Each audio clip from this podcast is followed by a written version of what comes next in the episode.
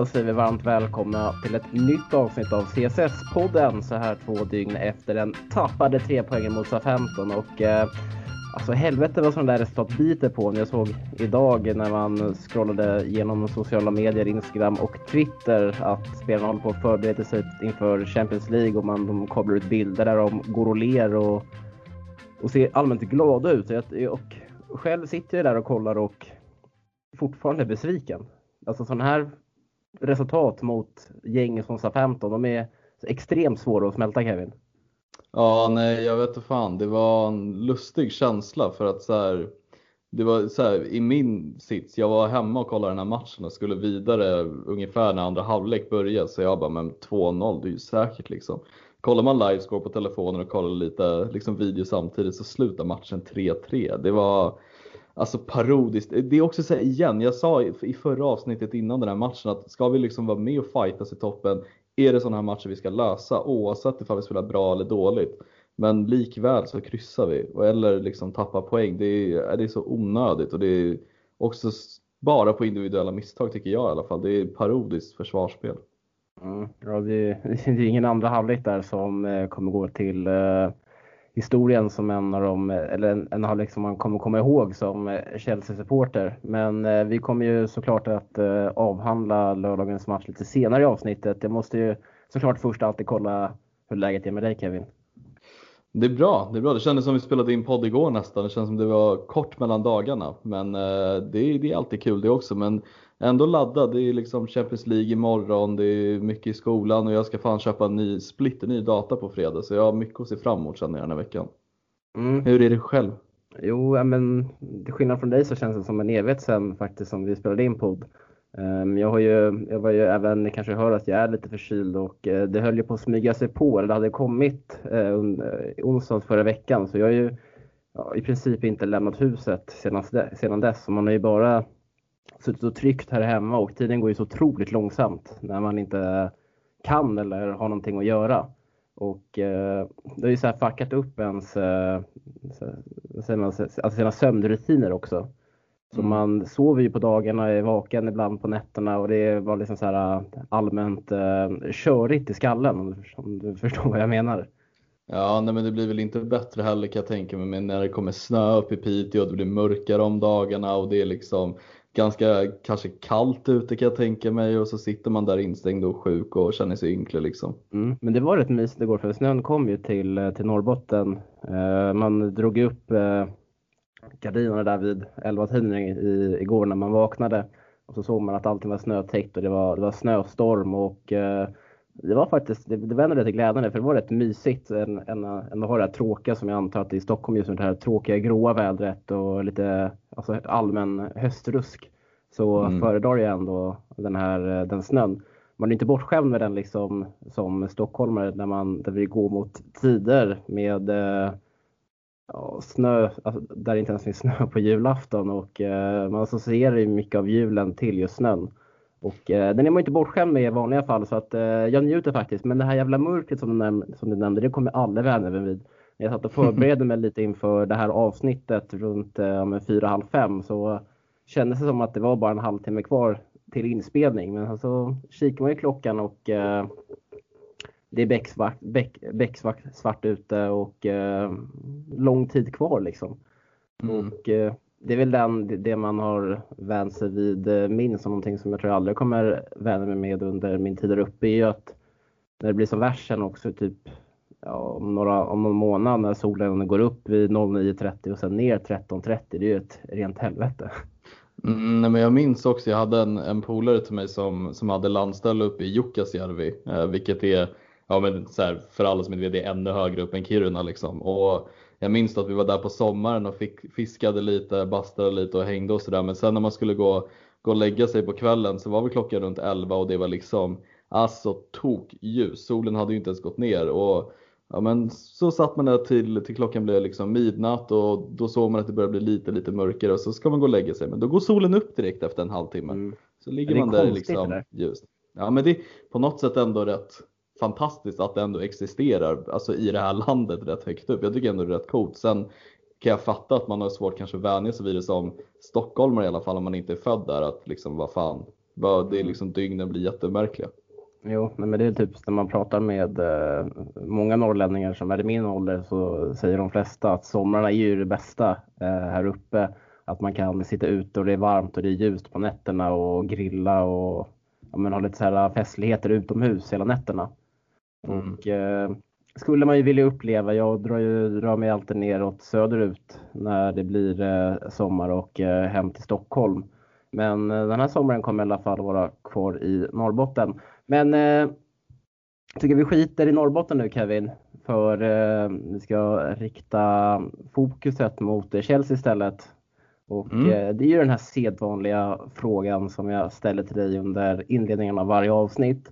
Och eftersom Mm. att det är eh, premiär imorgon i Champions League så eh, har, den, eh, har frågan här lite koppling till det. Mm. Då undrar jag vilka lag Chelsea hade i gruppen säsongen 11-12 när man gick hela vägen och tog i bucklan. När man tog bucklan i gruppen. Mm, Var det 11-12 du? Ja, man vann Champions League 11-12 säsongen 2011-2012. Måste jag tänka. De, alltså man kan ju det där, ish, de mötte ju Bayern München i finalen och sitter på Barcelona. Måste jag tänka. Uh, uh, vi måste väl ha haft var det inte ett tyskt lag vi hade i grupp? Var det Bayer Leverkusen vi hade då? Ja, men det stämmer. Eh, jo, vi hade väl även Valencia också. Ja, det stämmer. Men fan är den sista? Det var någon Ja, så här jävla... Den är svår. Ja men så här, det, det är ju något europeiskt, lite så här mindre lag. Klart Typ så här- europeiskt. Ja men ja, jo men alltså så här, ett mindre land, alltså typ något så här Genk eller Klubb Brygge eller något sånt där. Ja, du hade det faktiskt. Det var faktiskt Genk.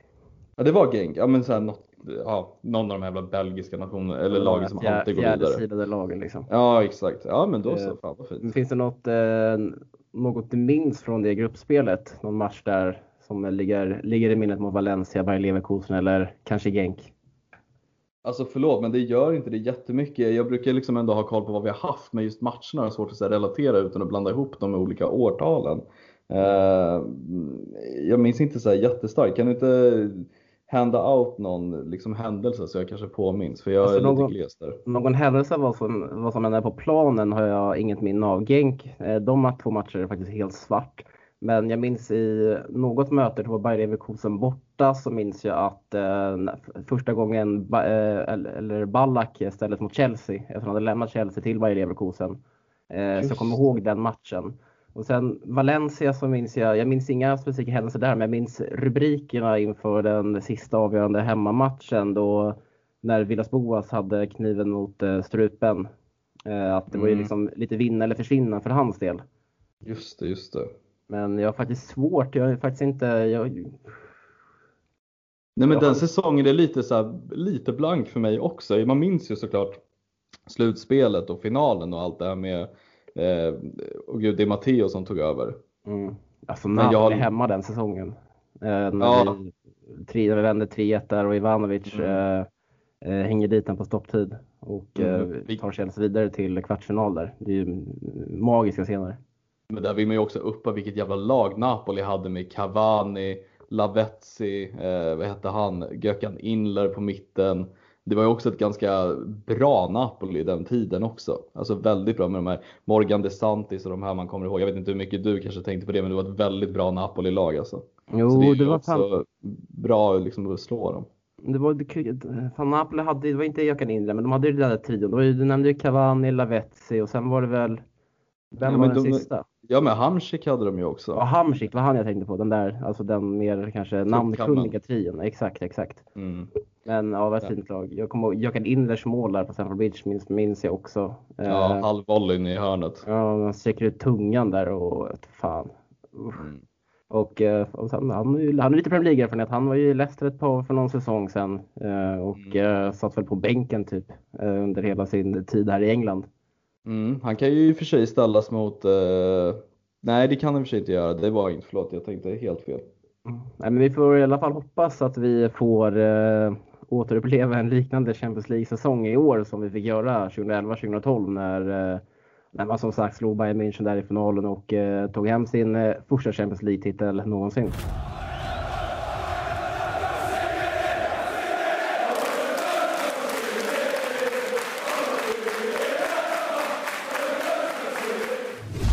Vi satt ju i torsdags och sa att eh, Southampton ska ju Chelsea bara städa av ifall man spelar sitt egna spel, vad det nu innebär.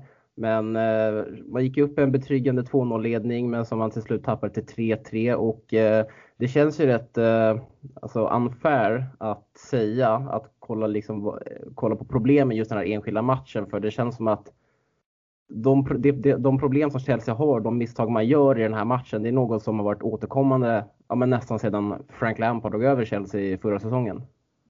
Ja, nej men du är helt inne på det. Jag vet att vi har, eh, vi har haft liksom Donny bland annat som ibland har varit inne på att det kan ibland vara otur med vissa saker och skador och en rytm i laget som inte finns så. Men för mig är det liksom rätt glasklart. Nu har vi ändå spelat en hel säsong med Frank Lampard och vi har några matcher in på den nya säsongen.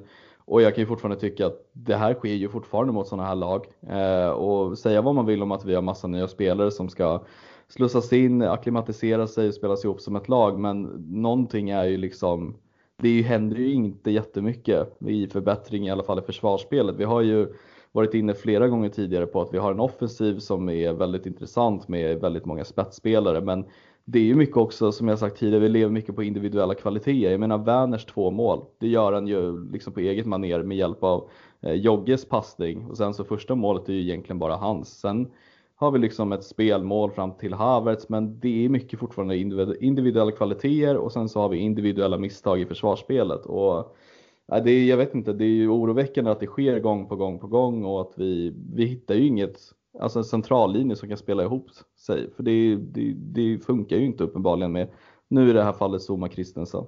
Mm. Nej, men jag tänkte, jag satt faktiskt och tänkte på det i söndags igår.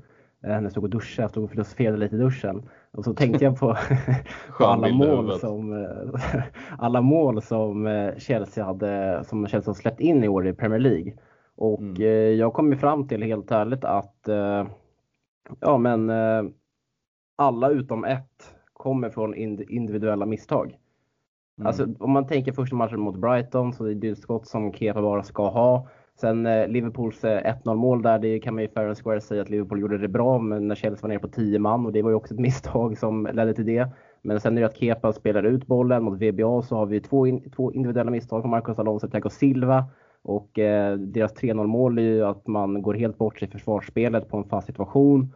Och sen har vi ju liksom tre mål, eh, tre mål i lördags. Eh, I alla fall de två första är två tydliga eh, individuella misstag. Eller inte, alltså, det första kan man ju argumentera, där gör ju Chelsea inte så mycket fel. Det är Havertz som tappar boll i ett läge han inte ska tappa boll. Men det känns som att varje gång Chelsea ja, men, tappar boll centralt i banan så har man svårt liksom att eh, komma in i fas igen. Det, det, känns som att man inte riktigt är där mentalt. Att man, eh, man blir paralyserade i, eh, vid bolltapp och det tar för många millisekunder för, att, eh, för spelarna att slå om. Att nu måste vi återöva den igen och man är ur position, man är lite överallt.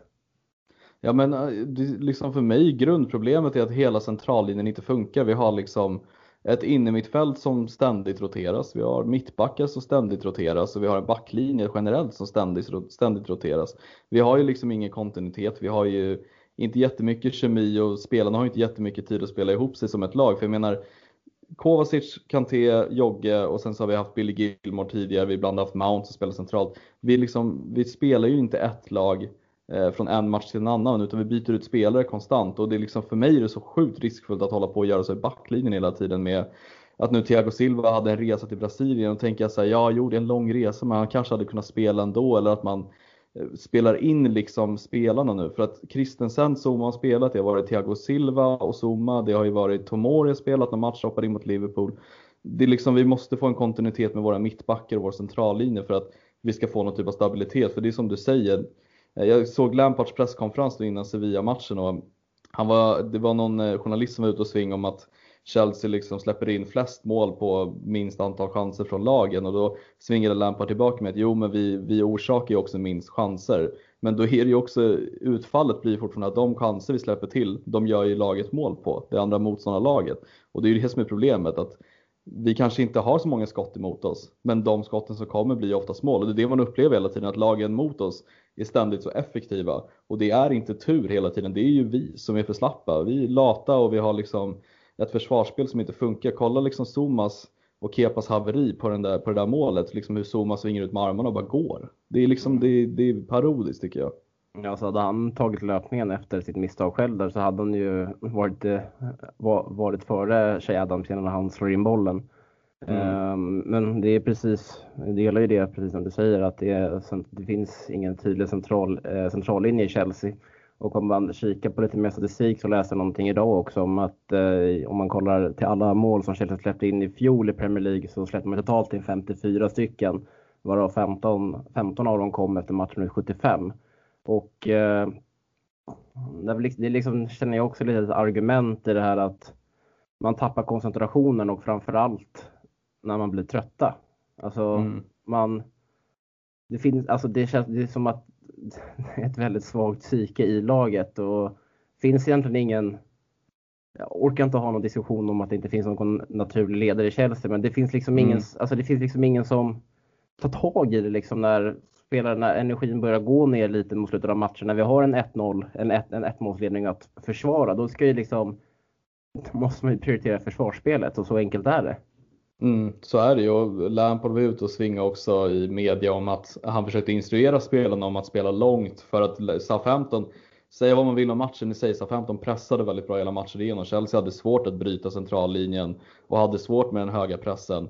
Och Lampard hade instruerat spelarna i slutet att försöka slå långt istället men att spelarna inte lyssnade. Men det är också för mig, ja, okej, okay. alltså så här, vi snackar om ett lag i Premier League som får instruktioner om att slå långa bollar mot slutet det är ju inte heller lösningen på att liksom försvara matchen. Vi måste ju liksom lag i helhet liksom försvara och inte bara slå långa bollar när det andra laget pressar oss. Vi måste ju etablera bollen, spela runt bollen, kanske få Werner i liksom mot hörnflaggen och täcka bollen där och liksom, alltså det, det, det krävs ju mer än att bara slå iväg bollen när Southampton pressar och att vi ens hamnar i den här situationen mot ett lag som Southampton i Premier League det är, för mig förstår inte jag det heller. Vi, vi ska ju vara överlägsna, men vi är väl inte där heller med tanke på att vi har så många spelare att slussas in. Men det är ju oroväckande att det ser likadant ut som det gör förra säsongen i försvarslinjen. Man var positiv de här två, tre första matcherna, speciellt mot Brighton, där man bara, men shit, det här ser ju bättre ut. Men vi har ju fallit tillbaka till samma situation igen. Och, nej, jag vet inte, det, det, jag, för mig, jag har en dålig känsla i magen.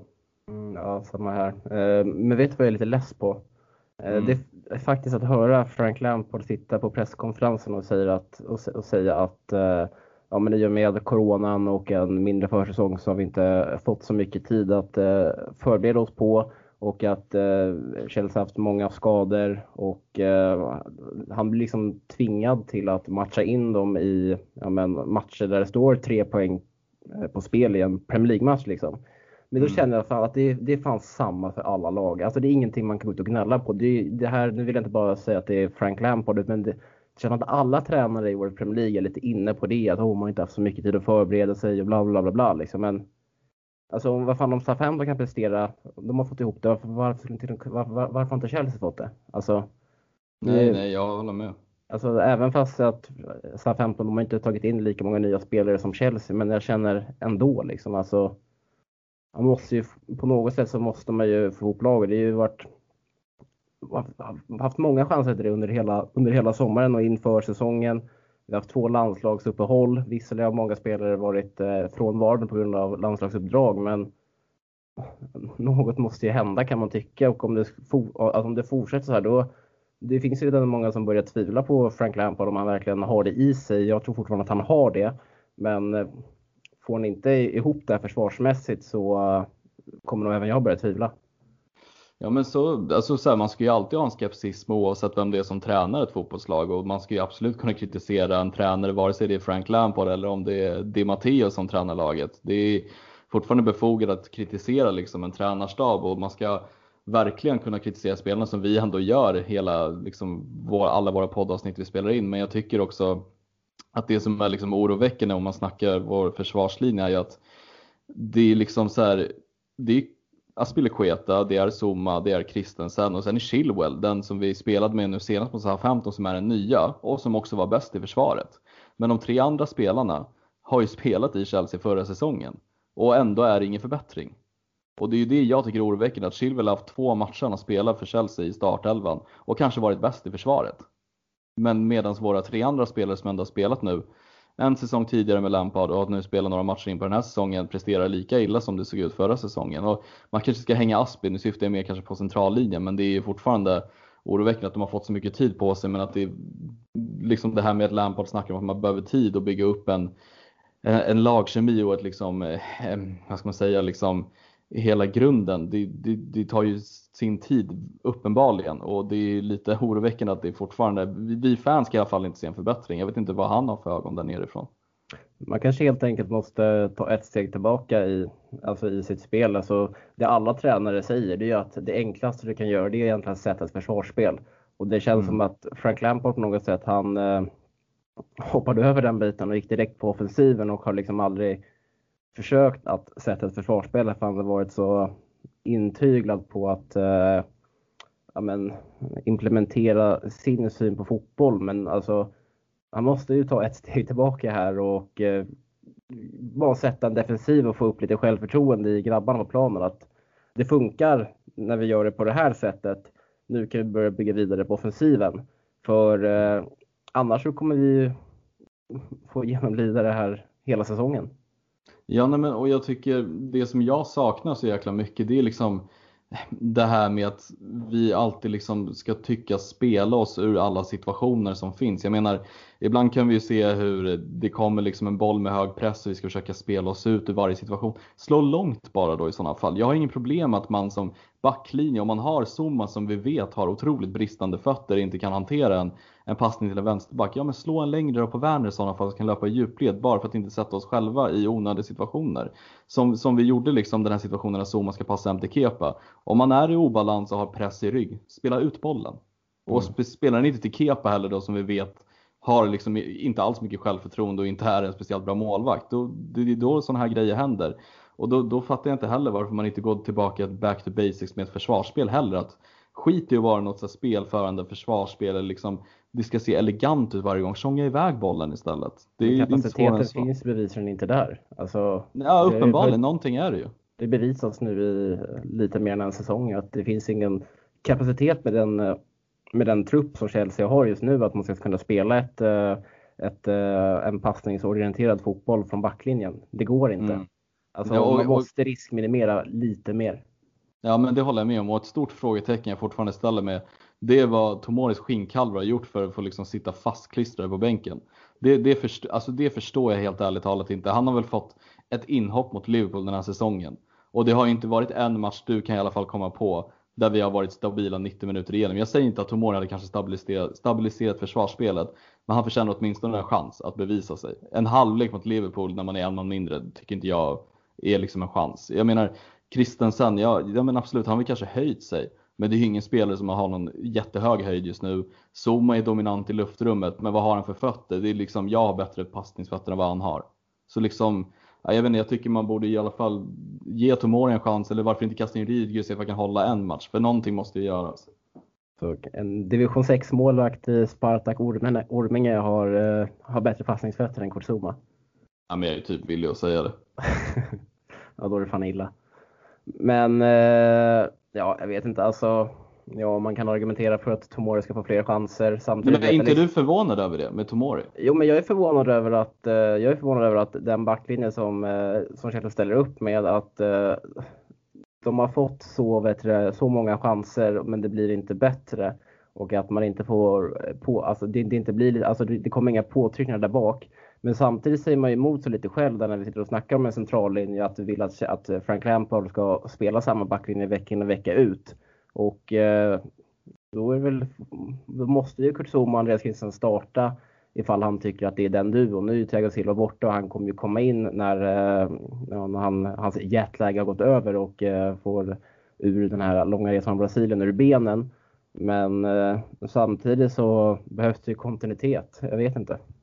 Men Ja, jag är nej, också men- förvånad över att Tomori inte har fått, eh, fått fler chanser. Han fick väl inte starta nej mot eh, Barnsley ligacupen. Jag minns inte.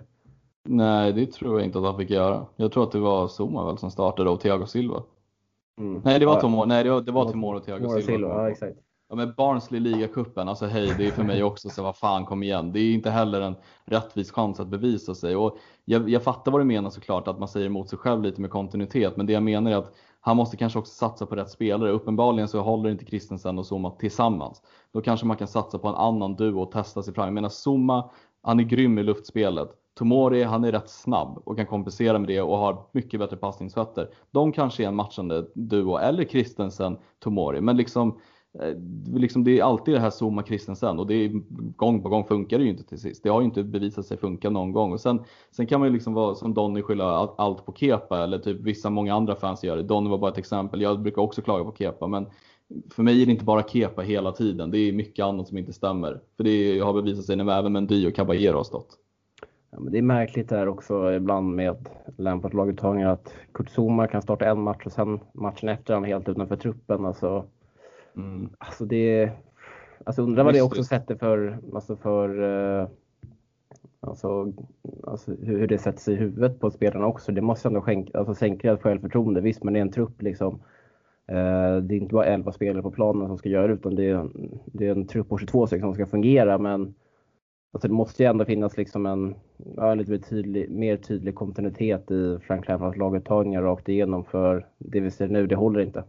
Nej, nej. Eh, ska vi lämna det, det tråkiga därhän, alltså den, eh, ut, den eh, centrallinjen som inte finns och försvarsspelet ändå kolla lite hur Chelsea presterade framåt i banan så fick vi se Christian eh, Pulisic var ju tillbaka från start här efter den skadan han drog på sig mot Arsenal i FA-cupfinalen den 1 augusti och jag tyckte att han var en, en väldigt livlig injektion i Chelseas anfallsspel. Mm, nej, men han, han hade en förväntad matchbild som man, som man tänker sig efter att ha varit borta så pass länge. Han, han var lite ringrostig, jag tycker inte han fick med sig alla bollar men han är som vanligt springer mycket och jag tycker han jobbar hem väldigt bra den här matchen. Eh, och han är ju som du säger energisk och kan ta otroligt bra egna initiativ framåt. Eh, så att han blir ett välkomnande tillskott när han har fått liksom upp farten igen och man har, man har ju väldigt mycket tro på honom med tanke på vad han visade förra säsongen och även kul att få se Ziyech med ett inhopp. Jag vet att vi kanske kommer in mer på det, men just Pulisic såg, eh, men han såg bra ut positivt. Jag tyckte han verkade ha bra kemi också med tyskarna där framme. Jag gillade det. Mm, han känns som han var väldigt delaktig när Chelsea stod sig fram med banan och eh, eh, du var lite inne på det i jag vet inte om du har nämnt det här eller, jo det, det nämnde du i början, men att, eh, att han var ju med i speluppbyggnaden till Chelseas 3-2 mål. Men jag tyckte även att han hade ett par eh, fina kombinationer, eh, framförallt i första halvlek med, eh, med tyskarna då, som ändå eh, som ändå resulterade i ett par heta målchanser. Mm. Nej men eh, instämmer. Ja, men det är någonting som, eh, som jag tycker Chelsea har saknat här i inledningen av säsongen. Det har inte liksom, men tycker, eh, vi har ju sagt att Chelsea saknar en röd tråd i sitt, i sitt anfallsspel eller sitt spel generellt. Men eh, jag tycker att man fick, när Pulisic ändå kom in och höjde liksom den individuella kvaliteten på, eh, på planen så eh, tycker jag ändå så lite. Det var fina kombinationer som sagt med eh, Havertz och Werner. Ja, nej absolut, jag håller med. Det är väl mer vad liksom grundspelet jag liksom fortfarande inte förstår riktigt vad det går ut på. Men jag tycker, som du säger, att den här trion där framme var väldigt intressant. Jag tyckte även Mount fick en liten till mer tillbakadragen roll där han kanske mer tog ett större jobb och kanske stannade mer hemma och han hade lite fel positioner så han ska inte egentligen spelas på en kant. Så det ska, alltså för mig blir det otroligt intressant nu vad det är som händer. Jag tycker ju fortfarande att Mount, om vi får glida in lite på Mount i den här matchen, att jag tycker han har en väldigt självskriven roll i startelvan. Men jag undrar lite mer nu vad som händer när Pulisic nu är tillbaka och såg fin ut. Werner två mål, väldigt bra. Havertz ett mål. Och Ziyech tillbaka. Vad, vad det är som händer nu i den här situationen, i konkurrenssituationen. Jag menar, Hudson Odoi fick inte ens hoppa in senaste matchen om jag inte minns fel. Nej, han hoppade inte in. Uh, nej, men det blir väl, kommer bli lite rotation, men man tror ju fortfarande samtidigt ändå att Mason Mount kommer ändå stå där i majoriteten av, av eh, matcherna som eh, Chelsea spelar. Mm. Eh, det är en, jag tycker han är väldigt nyttig för laget och det är ju en liten personlig favorit hos Frank Lampard även fast han förnekar det själv. så har det ändå varit ganska tydligt och gör ju ett otroligt jobb för laget i största allmänhet. Men har ju liksom inte den ja, men, tekniken och skickligheten kanske som en Ziyech och en Pulisic och Havertz har. Men nyttig på, på andra sätt. Eh, Ziyech kanske, tycker kanske inte man behöver säga så mycket där. Alltså, han hoppade in och var inte usel, men han var inte bra. Det, man såg ju på honom att den här killen har ju bara spelat ett par minuter på försäsongen och inte, han, man får ju tänka också att han har inte haft någon match sen i mars. Holländska ligan la ju ner helt och hållet och sen hade han väl en lite mer än, lite mer, mer än en halvlek mot Brighton den där träningsmatchen innan han klev av skadad och fick hoppa in här i, eh, med, en, med en kvart kvar att spela. Och mm. eh, ja, han eh, visade inte varför Chelsea hade värvat honom direkt. Nej, men det är väl också förståeligt med liksom bakgrunden du berättar. Eh, sen så kommer det bli fortfarande oerhört intressant att följa för jag tycker ändå liksom hans inställning när han kom in var liksom att springa, jaga bollen och vara delaktig och försöka visa sig. Och det är alltid någonting. Sen som du säger, han tappade många enkla passningar och försökte se på något inlägg som gick platt liksom på marken och sådär. Men det finns mer att ta därifrån, men det, det, krävs ju sin tid. Och det är väl det som man också kanske behöver tänka på som supporter och främst vi. Liksom att fan det är ju spelare som kommer med olika bakgrunder liksom från, eh, från eh, inget matchande överhuvudtaget eller långa skador från var och att det tar ju sin tid och det kan man ju se på Ziyech och Pulisic som behöver några matcher och Ruben också kan vi ta som exempel som vi alla tyckte inte var speciellt bra efter uppehållet men vissa har ju liksom längre sträckor än andra. Jag menar Pulisic tror jag kan, kan tänka mig att han kanske blixtrar till redan nästa match för han känns som att han är en sån spelare som inte behöver så lång startsträcka. Mm. Finns det något annat som du känner att du vill ta upp i den här matchen mot 15? Känns bara, ja. Alltså det känns, även fast eh, vi pratar en del om försvarsspelet, men det känns så här, det är så tråkigt att snacka posi alltså, så positiva saker i en hemmamatch mot 5 som man inte tar tre poäng i. För mm. då finns det nog inte så mycket positivt att hämta. Nej, Andra halvleken var ju bara generellt dålig alltså. Ja men det var den ju. Jag är, jag är väldigt glad för Havertz mål egentligen. Eh, sen tycker jag att han har en ganska medioker match. Men väldigt, väldigt intressant eh, match av Werner tycker jag. För jag tycker han var bäst på planen av Chelsea-spelarna. Och hans två mål tycker jag är klass. Alltså det, det är sånt där man har saknat som anfallare med Abraham som är rätt trubbig av sig medan Werner väldigt elegant liksom. Första dribblingen är ju liksom också klass att släppa mellan benen och tunnla två gånger. Och, lobba över målvakten på andra målet. Så det var en positiv sak att ta med sig att vi äntligen spräcka målnollen i Premier League. Mm, och där, vi fick ju se hans fulla register nu när han äntligen fick eh, starta i den positionen han, han ska spela i helt enkelt. Med mm. eh, två väldigt bra yttrar eh, bredvid sig. Men eh, ja, känns det ändå kanske lite bättre som att man håller på att skaka av sig den här uh, bottennappet mot eh, SA-15.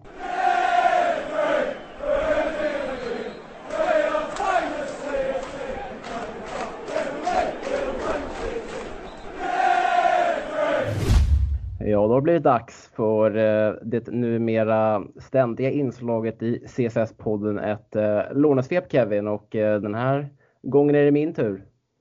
Så är det. Jag känner att jag har fått göra det två gånger och blivit lika andfådd varje gång. Så nu får vi se hur dina lungor håller för det. Så ge mig ett svep så får vi höra.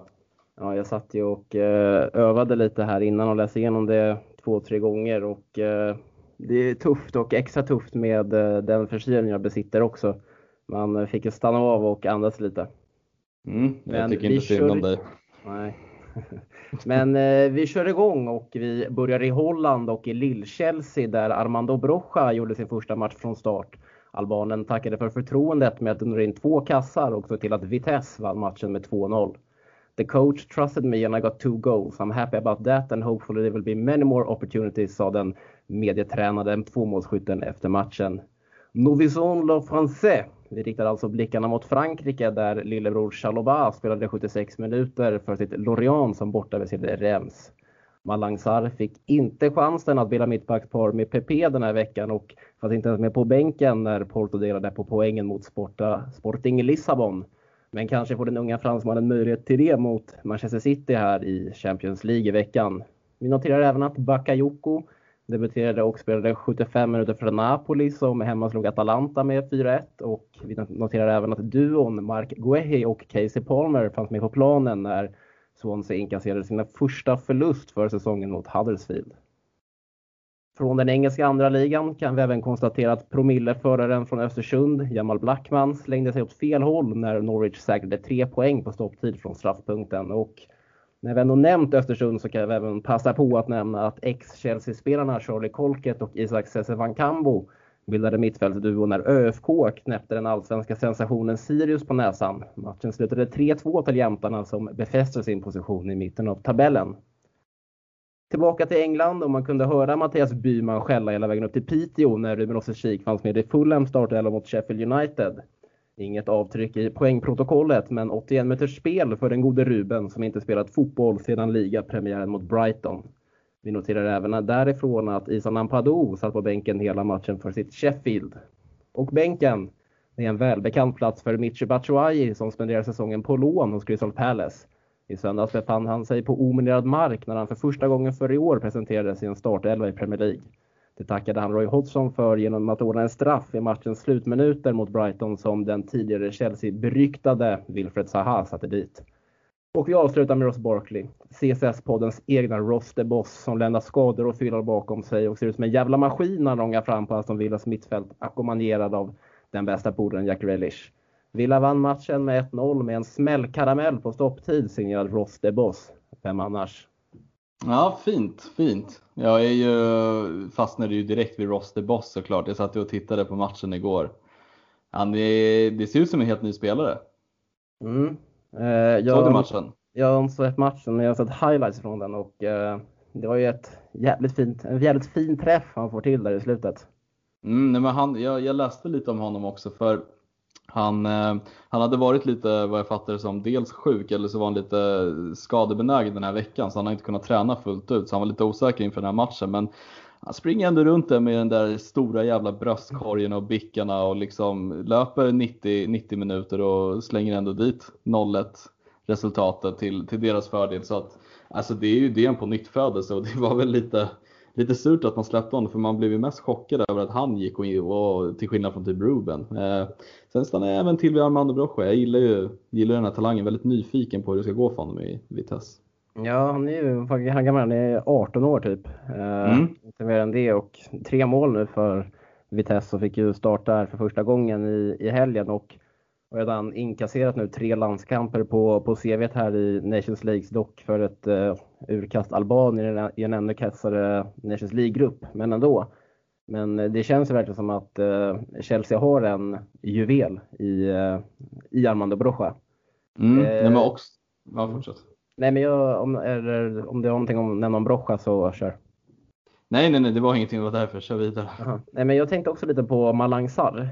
Mm. Ehm, för han blev ju klar för Porto här på, på deadline day, eh, men han var inte ens med i Portos trupp eh, inför helgens möte mot Sporting eh, Lissabon.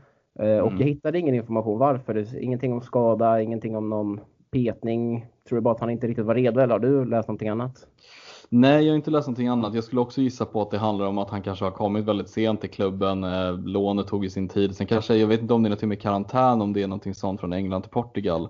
Ingen aning om det. Sen vet jag också att vi kanske snackar om att Porto är en bra destination och så, men Pepe är ju liksom kaptenen och kommer vara given. Sen har man ju även Diogo Leite som är eh, inte kanske lik Ruben Diaz som har gått till Manchester City, men det är en talangfull mittback som, som är fostrad i klubben som man satsar väldigt mycket på, som har fått mycket speltid tidigare.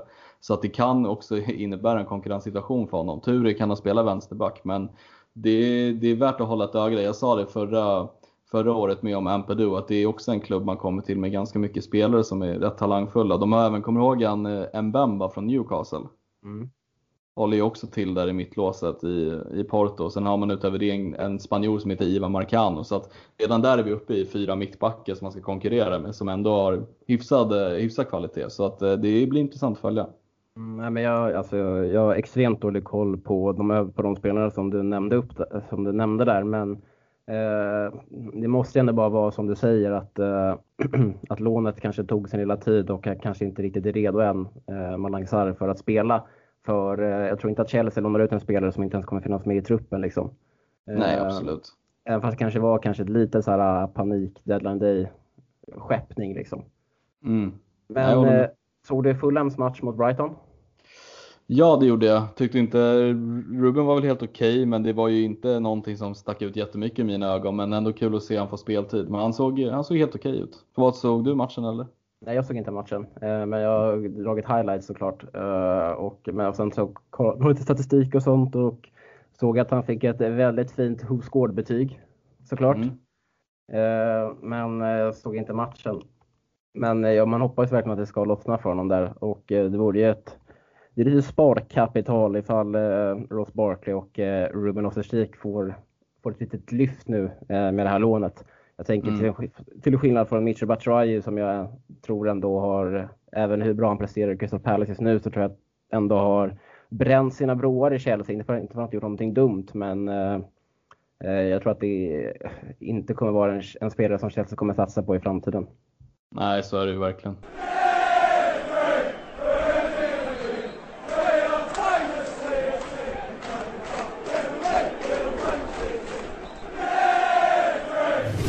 Match mot Sevilla imorgon när Chelsea gör inträde i årets upplaga av Champions League och eh, vi har liksom inte riktigt hunnit gå igenom eh, Chelseas grupp ännu i den här, i den här podden för att eh, lottningen kom ju eh, för ett par veckor sedan och det, var efter, och det var veckan efter som CSS-podden inte spelade in. Så att vi tänkte att vi sparar det helt enkelt tills att eh, Chelsea ska in och kriga den här turneringen, vilket är imorgon Kevin. Och eh, Eh, lotten för Chelsea följer på Sevilla och eh, Krasnodar och eh, Rennes. Och eh, det är väl på pappret en eh, ganska fin grupp för att nå en åttondelsfinal.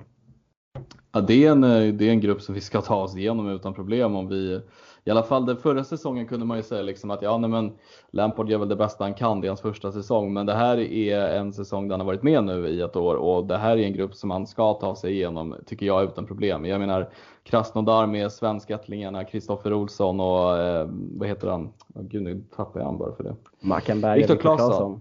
Mark Mackenberg och Viktor Claesson. Det är ju absolut ett lag man ska slå utan problem och Rennes säga vad man vill, det är en fin välskött klubb men det är ju också ett lag som slutade fyra och det är fyra i liksom eh, eh liga är väl ett lag vi ska också städa igenom. Sen är det ju Sevilla som är de liksom största konkurrenterna i den här gruppen som är ett otroligt bra lag i Europa i alla fall. Um, men en första eller andra plats, det är givet.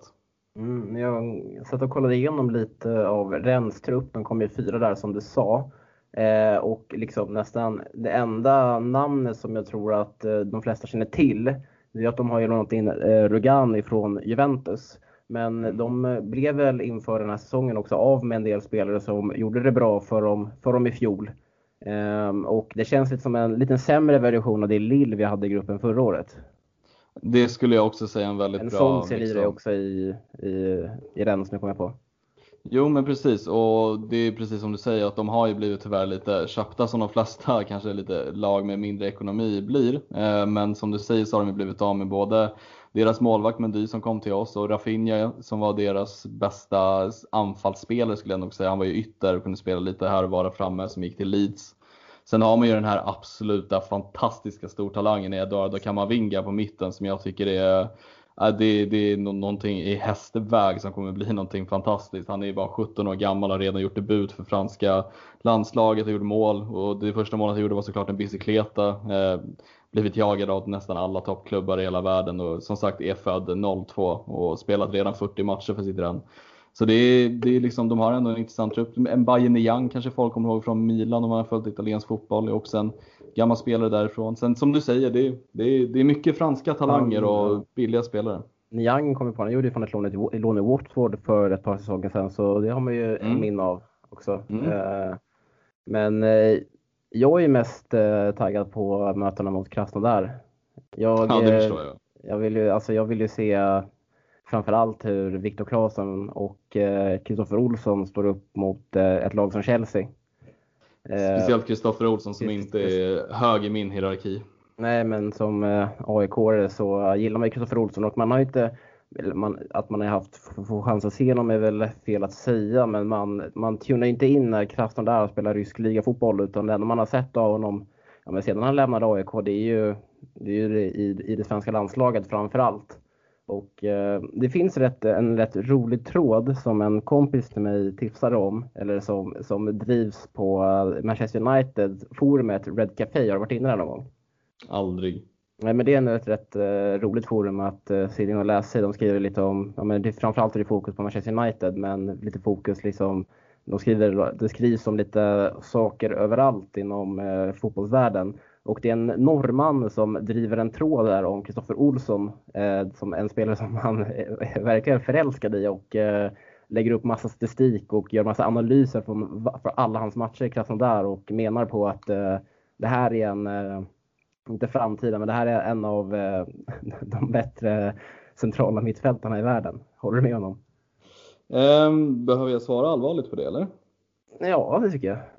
Ja, nej men eh, Kristoffer Olsson är väl kanske bra för ett svenskt landslag. Eh, jag skulle nog kanske inte säga att han är en av de liksom mest potentiella bästa centrala mittfältarna i världen, men det är ju Alltså, han kommer definitivt vara framtiden i ett svenskt landslag, men han behöver ju också ta sig ifrån Ryssland för att kunna liksom etablera sig på något sätt. För säga vad man vill om Krasnodar, att det kanske är en bra, eh, vad ska man säga, bra plattform kanske, men det är ju det är en helt annan grej att slå sig in i ett typ Everton eller i ett eh, Lazio eller i ett, vad det nu kan vara, Nice eller någonting. Du måste ju också etablera dig i europeiska toppligor. Men han är ju fin i svenska landslaget. Absolut, det är lite, lite enögd i den frågan också. Jag älskar Kristoffer Olsson. Jag, tycker han, han är, jag tror att många kan hålla med om att det är en väldigt rolig spelare att kolla på när han spelar för svenska landslaget. För att han är ju extremt... Ja, osvensk kan man ju säga. Men, ja, exakt. Extremt osvensk. Väldigt skicklig, bra på små ytor och tekniskt. Liksom. Eh, mm. Men så att jag tänkte lite på, nu blir det Way of Chelsea, men eh, Eh, man har ju jättedålig koll på hur bra Rasmus Elm var när han spelade i CSKA Moskva där under 2012-2013 när Manchester United ville värva över honom. Och Kristoffer mm. eh, Olsson kanske presterade lika bra som Elm gjorde på den tiden. Jag har ingen aning. Nej, eh, men det... summa summarum, det ska ändå bli kul att se eh, bland annat Kristoffer Olsson eh, på Stamford Bridge gräsmatta. Eh, ska vi rikta fokuset nu mot Sevilla som äntrar Stamford Bridge gräsmatta imorgon. Ja men det tycker jag. Det är, det är ändå ett sjukt intressant lag som vi, som vi ställs emot som är också ett väldigt, väldigt bra lag. Eh, lite så här bakgrund om dem. De har ju den gamla spanska landslagstränaren Julen Lopetegi som fick sparken mitt under, jag tror att var det EM, det var VM va, som han fick sparken och mm. jag vet inte, den gamla mittbacken Jerro tog över mitt under mästerskapet. Det var ju rätt roligt för att han skrev på för Real Madrid mitt under eller inför mitt mästerskap och fick dojan direkt av förbundet. Ja men precis, floppade, floppade totalt med och då var det ju han eh, mittfältaren där som tog över, kommer inte ihåg vad han heter, Real Madrid. Hur som helst så tog han över Sevilla efter det och han har ju verkligen fått Sevilla på styr. Eh, det är också ett Sevilla som man kanske har en bild av vad är liksom det här Europa League-laget men det är ju också ett så här ett sånt jäkla bra lag på så många sätt för att de, de har ju sin sportchef i Monchi. Monchi är ju otroligt välkänd och för er som inte vet så är det väl kanske en av världens bästa sportchefer på att förvalta liksom pengar på bästa sätt. Han köper oftast billigt, säljer dubbelt så dyrt eh, och det är så deras filosofi egentligen går ut på. De byter spelare i princip typ varje säsong. Det är, ja, 9-10 spelare som säljs eller köps och så kör man liksom på det sättet och man hela tiden får in pengar och man går aldrig liksom minus på sina affärer. Så de är väldigt smarta på det sättet. Och just den här säsongen tycker jag är intressant för de har ju värvat in Ivar Rakitic som är väl en smått legendar i den klubben och det som är helt fantastiskt, vet du vad han värvades för? Uh, knappt någonting va? 1,5 miljoner euro. Mm. Jag minns att det var så sjukt litet. Och det är liksom ändå Ivan Rakitic som har spelat i Barca och varit i princip ordinarie alla säsongerna varit där, kanske mot slutet nu när han blivit lite äldre och så. Eh, men Otroligt intressant lag. Eh, de har ju vunnit Europa League sex gånger, mer än någon annan klubb. Eh, varav senaste vinsten var ju nu senast mot Inter i finalen. Och I ligan har de ju startat helt okej. Okay. De har ju två vinster, en förlust och en oavgjord. Och den oavgjorda resultatet var mot Barca. Så att det, man har fått en bra start och det, det är ett farligt lag. Jag tror att vi kommer ställas i problem. Eh, och jag, liksom, jag pekar ut tre saker som jag tycker är intressant med laget, tre spelare om du hänger med. Mm. Jag tänkte den viktigaste spelaren för mig säger sig själv ganska mycket, Ivan Rakitic. Eh, jag tycker liksom all respekt för hur han, hur han har varit i Barca. Kommer han liksom upp i sin nivå så är det en, en världsspelare. Sen är han ju, börjar ju bli till, lite gammal nu, han är ju 34 nästa år, men fortfarande otroligt viktig. Nu när han värvades tillbaka blev han redan direkt assisterande kapten bakom en annan legendar i Jesus Nava som spelade i City tidigare. Eh, sen har man ju också en, en talang jag tycker är otroligt intressant att kolla på som heter Jules Conde från eh, som värvades in från Bordeaux, en fransman. Han är 21 tror jag att han är. Eh, och han var bland annat jagad av City innan man valde att gå för Ruben Diaz. Eh, och jag vet att man la ett bud på över en halv miljard på den här Kunde då, som Sevilla tackade nej till för att man, man tror att man kommer få kanske 20 miljoner ytterligare. Eh, och det är någonting jag kan typ skriva under på. Han är extremt hypad i Spanien och är väldigt lovordad från många kommentatorer man har hört som kommenterar Sevillas matcher från svenskt håll men även från internationell media. Väldigt duktig kille, 1,84 lång men otrolig spänst och snabbhet. Eh, så det ska bli intressant att se honom och hur Werner stångas mot honom.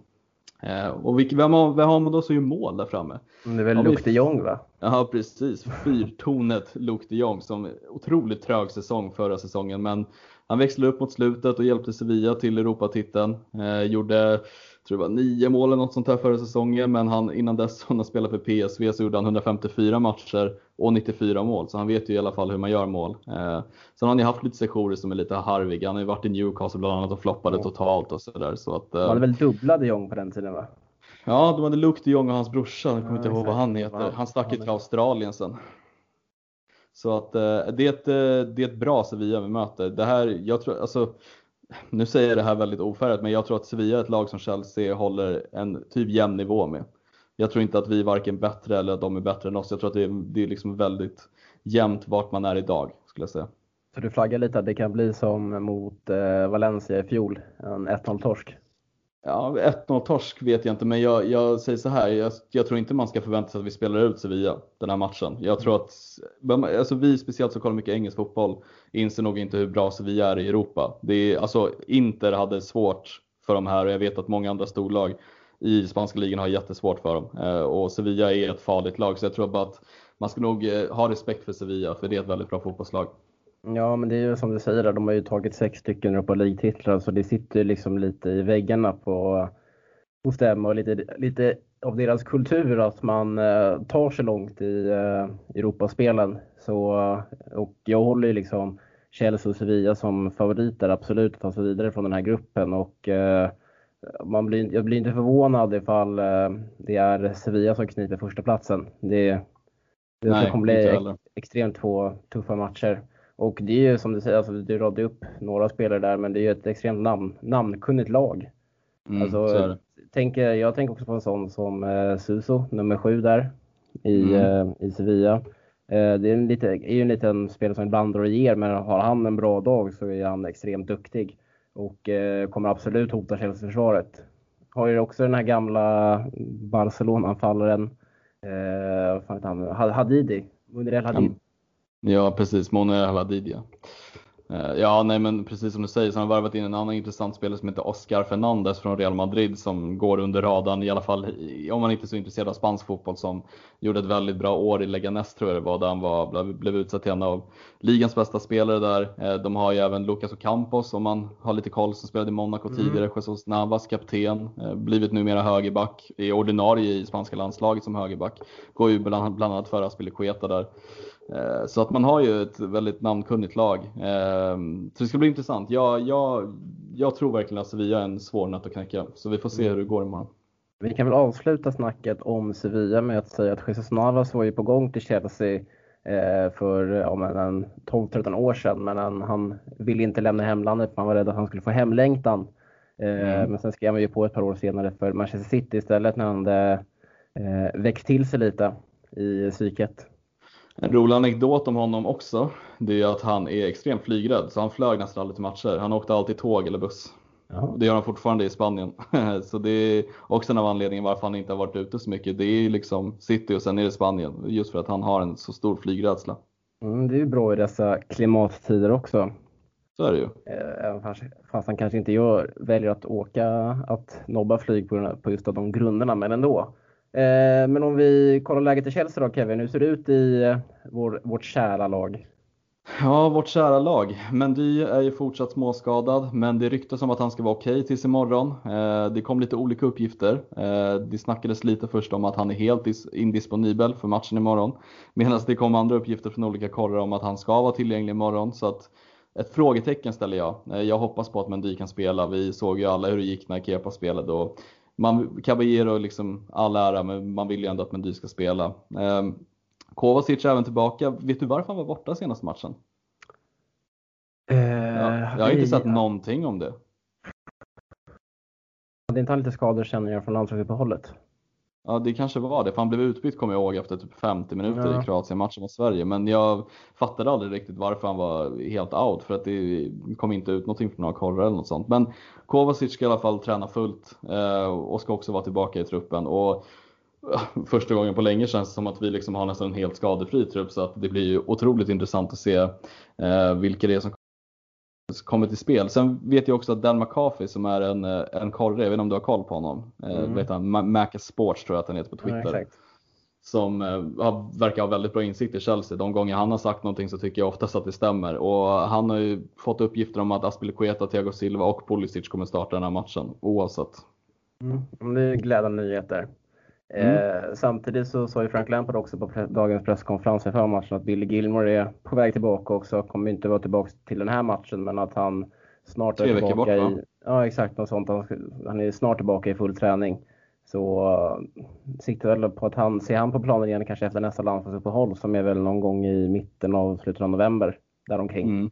Precis. Eh, så det är ju glädjande besked för Billy Gilmore har man ju fina minnen från i, under från fjolårssäsongen. Eh, du sa ju där att Pulisic, Aspilicueta och eh, Thiago Silva eh, enligt dina källor eh, är eh, in contention to start. Eh, hur tror du att Chelsea annars kommer ställa upp?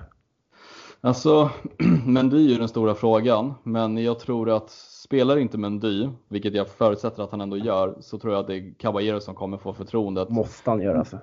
Det för mig känns det fel om Kepa skulle spela, men också det som talar för att Caballero skulle då starta det är för att Lampard inte är rädd att rotera om det är någon som gör ett misstag. Så att därav tror jag att Caballero skulle starta om Mendy nu inte kan spela.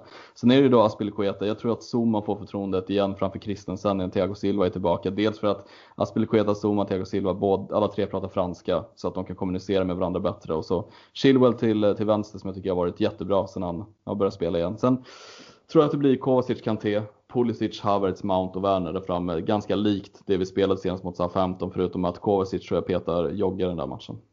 Ja, alltså det känns som att i alltså, alla matcher i Champions League är lika viktiga, men är det no någon match eh, som man ska ställa upp med det möjliga, möjligast tänka, tänkbara starkaste laget så är det mot Sevilla både hemma och borta.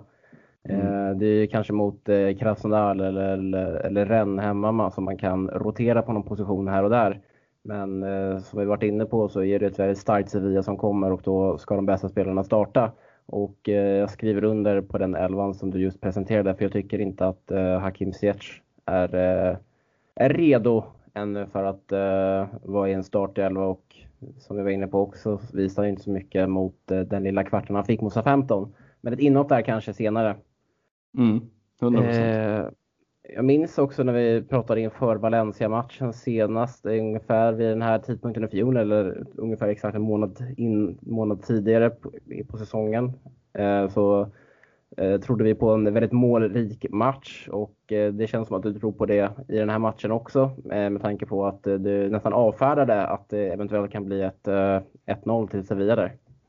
Ja, absolut. Jag tror att matchen kanske slutar 1-2 till Sevilla tror jag. Alltså det är jättetrist att man sitter här i CSS-podden och säger att Chelsea ska förlora men jag har väldigt respekt för Sevilla så jag tror att de kan faktiskt ta de här tre poängen med tanke på att det inte såg så bra ut senaste matchen heller. Då ingjuter jag lite mer hopp och säger att Chelsea vinner med 3-1. Mm, jag vill också en snabb shoutout till eh, vad heter han? Balt Baltasar Branthall, vad heter han? Branthall va? Eh, Branthall Högman. Precis, som tippade fan 3-3 mot Southampton. Den är ändå fin och fick med Werner, Danny Ings och Adams som målskyttar. Det är shoutout till det. Fint. Mm, det ska du ha en eh, klapp på axeln för. Och eh, du får ju lägga ut en eh, ny sån här uh, tippningstråd inför mm. matchen imorgon mot Sevilla.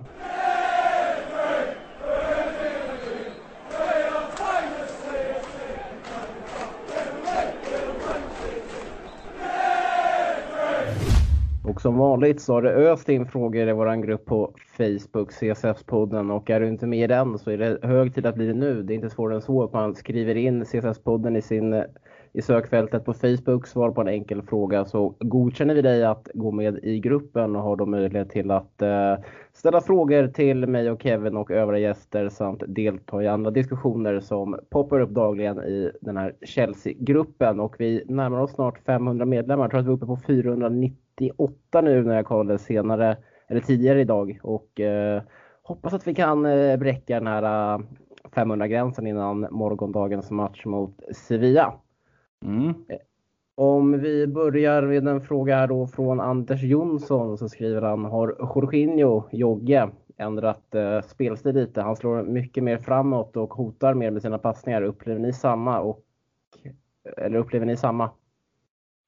Ja, alltså, jag vet inte om jag upplever att det sker allt för ofta. Nu blev det ju väldigt liksom synligt med tanke på att han stod för en assist till Werner och det är väl den typen av passningar han har slagit ibland då och då. Man minns ju bland annat förra säsongen mot Watford när Abraham gjorde mål på en liknande passning från, från Jogge. Men han fördelar väl passningar lite mer framåt men jag tycker inte att de är så jäkla hotande. Men han har varit mer positiv liksom att se på planen med tanke på att han försöker i alla fall driva på lite mer framåt än vad han gjorde tidigare. Men jag vet inte hur mycket jag håller med om att han hotar mer med sina passningar. Men det kanske du upplever? Nej, alltså jag satt och tänkte på det nu. Den enda gången jag kan liksom säga man minns ju det här kända klippet från hans första säsong i Chelsea där eh, med titeln Why Jorginho has zero assist in Chelsea. Att han slog ju väldigt många fina passningar men att eh, spelarna där framme hade Higuain och Morata framför sig, att de brände många lägen och viljan. Eh, men när jag, ser, när jag tänker tillbaka på liksom fjolårs, eller på de matcherna eh, i, eh, under fjolåret och i år så landade jag ändå i bara, eller jag kommer minst bara tillbaka till den mot Watford som du nämnde. När han slog mm. den där passningen till eh, Abraham. Men annars så kan jag inte, faktiskt inte komma på någonting. Eh, men jag vet inte, jag tycker inte att han ändrar spelstil generellt heller. Eh, kanske att han slår lite, alltså, slår lite, jag tycker att han slår, slår lite mer framåt nu än vad han gjorde kontra Sarri. Men det är inget nytt om man ser till Lampard i klubben i alla fall. Nej, nej jag håller med. Robert Jonsson, i början på andra halvlek senast så tog Southampton över rejält och man bara väntade på att kvitteringen skulle komma. Varför agerar inte Lampard, Kevin? Ja, men det är intressant. Han slängde ju in Reece James som, som orsakade frisparken istället så de kvitterade på. Så det var väl lite oturligt inhopp för hans del. Men ja, jag håller med. Jag tycker det är konstigt att man till exempel inte slänger in en till mittback om man märker att det är så stor press på Chelseas backlinje att man väljer att kanske ta ut Havertz istället och slänger in en mittback så att man har en, tre, en fembackslinje och kan centrera på ett mycket bättre sätt. För mig är det konstigt att slänga in Reece James och flytta in Aspilicueta vad det verkade som. Då tycker jag det är bättre att ha Tomori som kanske är mer nickstark där och behålla Aspi på, på en defensiv liksom wingback position. Så att jag är inne på samma spår som dig, att det, han agerade men det följer inte ut speciellt väl med tanke på att James orsakade frisparken. Och det är inget ont mot James, sånt händer, men det var det som hände. Jag vet liksom inte riktigt vad han skulle kunna göra egentligen. För jag tror liksom inte att ett att annorlunda byte hade liksom förändrats så pass mycket. Jag tror att problemet ligger i någonting mycket större än så. Eh, men självklart så, eh, så kan han ju eventuellt pricka rätt med något byte. Kanske man hade Ja, alltså jag tycker ändå att han gör ändå rätt bra, eller ändå rätt mycket rätt genom att slänga in Reece på centralt mittfält. För jag tyckte att Chelsea tappade mittfältet i, i den andra halvleken. Och eh, lite oturligt nog så drog han ju på sig den där frisparken. Jag vet inte fan om det är frispark. Men eh, det spelar ingen roll med tanke på hur man agerar sedan i försvarsspelet därefter. Eh, Rickard Lavin har skrivit eh, må väldigt många frågor i ett inlägg här. Jag tänker att vi plockar ut en. Och då skriver han bland, bland annat att vi ska föreställa ett av de största lagen i världen men med detta drabbel borde det hända mer från ledningshåll. Eller? Ja, alltså vad är det de mer egentligen ska göra? De har ju gjort det vad jag fattar det som Lampard har velat. Han har velat haft nyförvärv, han har fått nyförvärv, han har velat haft en mittback, han har fått en mittback, han har velat ha fått spetsspelare och han har fått spetsspelare. Så att jag vet inte mer från ledningshåll vad man ska göra. Man har ju märkt också att Kepa inte var den värvning han var tänkt att bli och då har man värvat en målvakt. Så att det här tror jag snarare, snarare handlar om att nu är det upp till Lampard och tränarstaben att få ihop det här. För att ledningen tycker jag har gjort en 5 av 5 insats i transferfönstret så jag vet inte mer vad man ska kräva från dem. Det är snarare mer om du menar ledning, då menar du kanske ledning i tränarstaben, ja då är det ju Mm. liksom upp till dem att börja agera lite mer om det är så jag tolkar det rätt liksom. Eh, Jag att tolkar man- frågan som att han menar att från ledningshåll att eh, Lampard eventuellt ska få dojan kanske. Eller jag vet inte, det är så jag tolkar det i alla fall. Eh, jag kanske, Ja. det är helt fel, du får ju skriva i kommentarsfältet här Rickard efter. Men eh, alltså Ja, jag vet inte. Alltså, jag, jag, det, alla har ju vetat om att alltså, Frank Lampard tog ju liksom en... Alltså, jag tror man är... Man, som jag sa i inledningen av avsnittet så är man ju fortfarande väldigt besviken från matchen mot 15. Eh, den, sitter väl, den, är, den är väldigt färskt i minnet. men Man måste ändå komma ihåg att Frank Lampard skrev på ett treårskontrakt eh, när han kom till Chelsea förra sommaren och lovades ju massa tid bra med från Abramovic. Eh, och det har ju bara gått eh, fyra Premier League-matcher, en liga och två ligacup-matcher så det finns ju Säsongen är ung liksom. Så är det. Eh, ska se om vi kan plocka ut eh, en fråga från Hampus eh, Baumann. Åtta poäng på fem matcher. Hur dålig är starten på denna säsong? Jag tycker inte, alltså jag tycker att, alltså ser man till, det är en väldigt märklig start på säsongen generellt. Man såg ju liksom 3-3 Tottenham, Newcastle igår, 6-1 Tottenham United, 7-2 Aston Villa Liverpool. Det har varit en märklig säsong generellt. Eh, men det är ju det är ett extremt bottennapp att man inte lyckas, eller framförallt att man släpper in tre mål mot både SA-15 och VBA. Det tycker jag är extremt dåligt. Ja, det, alltså, för mig handlar det egentligen inte om poängen. Alltså, så här, jag sätter poängen så är det väl en helt okej start. För mig handlar det mer om hur spelet har sett ut. För jag, försvarsspelet är under all kritik medan offensiven har väl varit alltså, absolut helt okej under förutsättningarna. Men det är just det här med det du poängterar ut att vi släpper in så fantastiskt mycket mål. Det är mest det jag tycker är liksom en otroligt dålig start. Om man ska se till poängen så, ja, helt okej. Mm. Och eh, vi avslutar här med en fråga, en lite rolig fråga från Linus Gral. Eh, som är lite, också är lite inne på samma spår. Att eh, det verkar bli lite av en vilda västern-säsong. Därför, vilka lag skulle ni unna en CL-plats förutom Chelsea? Och vilka lag skulle ni gärna se åka ur när säsongen är slut? Välj och vraka bland alla lag i ligan. Och du får väl börja Kevin. Vem, säg ett lag utan topp 6 då, som du unnar en Champions League-plats. Eh, och eh, tre lag som du vill, åka, som du vill åker ur. Oj, oj, oj. Alltså okej, men eh, en som jag unnar ändå en Champions League-plats tycker jag ändå är Leicester. Jag tycker ändå att när Leicester spelar liksom bra fotboll så har de ett väldigt roligt fotbollslag. De har blandat med talanger och spetsspelare. Sen tre lag som åker ut, då skulle jag nog välja West Brom har jag absolut ingen kärlek för whatsoever förutom Ivanovic som är i klubben. Men West Bromwich, Fulham får gärna åka ur. Alltså, jag har sagt det också, jag såg eh, Rickard Lavins kommentar om att han vill att West Brom, Fulham och Burnley ska åka ut. Och det skriver jag under på. Burnley, jag ser inte charmen i deras fotboll längre. Nej, alltså det är ju inte tre lag som ligger varmt om hjärtat direkt. Man kan ju vara lite överdriven och säga, men jag ser gärna att Liverpool, Arsenal och Tottenham åker ur. Men eh, det, hade ju först, det hoppas jag inte, utan jag skriver faktiskt under på de tre lagen också. Eh, sedan så tycker jag liksom att eh, alltså man, jag, jag köper ditt eh, Leicester där, jag har absolut inget agg mot dem. Eh, men ett lag typ, till exempel som Southampton hade jag absolut unnat en Champions League-plats. Everton kanske? Everton också hade varit roligt. Jag, vet fan, jag, har lite svårt, även fast jag gillar det Everton har presterat i år hittills så har jag lite svårt för Everton. Uh, Mm. Faktiskt. Men fan, eh, alltid tycker jag vi har haft svårt på dem på bortaplan. Eh, och eh, det, känns som att deras fans, man känner, man känner häcklandet liksom genom tv-rutan. Och du vet, fan, du kommer ihåg när vi var och kollade Everton på Stamford Bridge, eh, Chelsea-Everton, Ja. och hade den där eh, lilla pojken som stod och gjorde wanker-tecknet mot oss och grejer. Nej men det var ju charmigt bara. Nej, men jag tyckte en sån som SA-15 eller Leicester tycker jag är ett bra svar på det. Mm. SA-15 är ju, tycker ju de att de har ju ändå gjort det förtjänt då, med tanke på hur de har agerat, hur de har byggt upp eh, klubben de senaste åren liksom med mycket, producerat mycket egna spelare som de har sålt vidare. Eh, Så de, kanske man ska nu kunna ah, unna lite framgång, men en framgång för deras del är väl liksom att man håller sig över Premier League. Men Så är det. Ni fattar. Bra Kevin, nu håller min, eh, min röst och hals här på att försvinna helt och hållet. Men det är bra, du får sitta och dricka lite te hemma och vila den och så får du skrika dig alldeles hes imorgon när vi möter Sevilla. Mm, jag måste ladda upp den inför det. Så jag ber lite om ursäkt här att, att, vi, att vi inte, kanske inte svarar på alla frågor. Men eh, ja, det är inte mycket kvar här nu alltså. det är helt okej.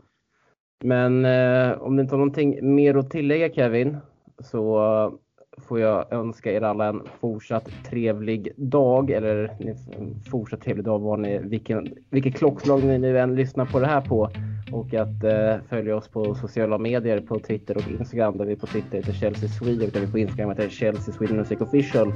Och eh, följa vårt dagliga arbete på Svenska fans där vi pumpar upp och lägger ut artiklar dagligen om allt som sker kring Chelsea FC.